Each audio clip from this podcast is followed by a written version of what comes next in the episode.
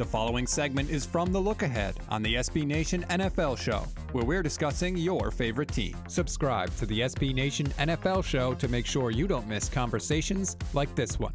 The Vikings and the Saints on Christmas Day, and this is a massive, massive game. Here's my question to you because Drew Brees came back last week and he was uh, not great.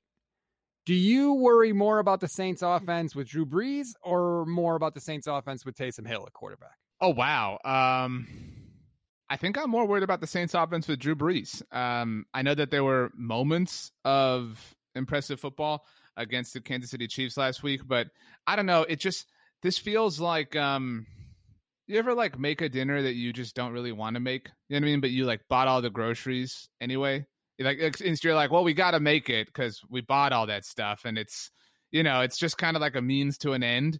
That's what this Saints season feels like. I, I'm really, it feels icky, um, and not that they're icky, but it just feels icky. And so I think the Vikings are a great get right team for them. I should own this. I, I've been wrong about the Vikings. I continue to believe in them and blow up in my face.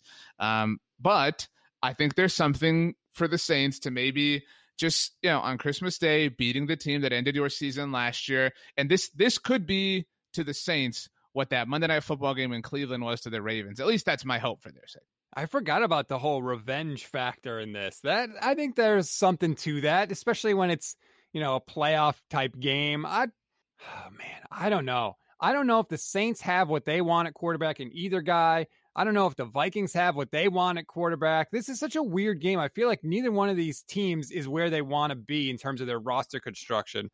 But the Saints are given seven. And that seems high to me. I I said last week I didn't buy into the Saints defense as this elite unit. I still don't. I'm not sure I'm willing to lay that many points. I agree with you. I will certainly take the Vikings to cover. Um, I have a take stats, and it's really more asking if this is your take are the New Orleans Saints the NFC's version, and we'll get to them later, of the Pittsburgh Steelers? Like, are, are these are these two teams the, the Spider-Man meme kind of not frauds, but maybe maybe maybe perceived to be something greater and more intimidating than they really are? I think so. I mean, I've said that about the Saints for multiple years. They beat up on a lot of bad teams.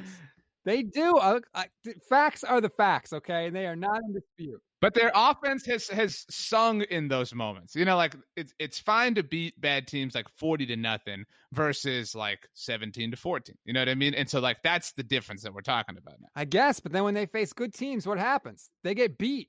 I mean, they get beat by teams that aren't even that good, like the Vikings ending them ending their season in the playoffs. Like they always look better than they are. I think they're inflated by Sean Payton because he's such a good coach. And I think he does a lot with a very limited quarterback right now in Drew Brees.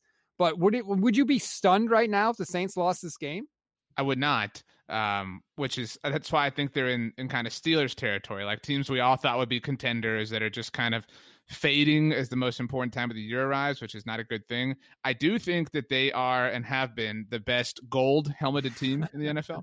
Um, but um, but I I am worried. I I do think I, I, this this game swings one direction or the other. It is it is either the okay, we we took care of business, we got our revenge, we set ourselves up, we won the NFC South, another NFC South banner at the Superdome type moment, or it is the the, what the Steelers had on Monday night against the Cincinnati Bengals. You and, and, and BLG did a great job talking about that. Where they're not that the Vikings or the Bengals, but you know this is a reeling team that just lost to the Bears, and so if you lose to them, it's going to be a lean Christmas around New Orleans. It's going to be a banner year in New Orleans. No, this is a game. If you are as good as everybody says you are, if you are a legitimate threat in the NFC, you have to win this game. The, you just do. Like you handle your business in this game.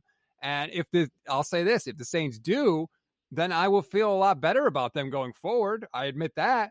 But I certainly don't know if they will, and I certainly am not going to give seven points. Make sure you don't miss our next conversation by subscribing to the SB Nation NFL show wherever you get your podcasts.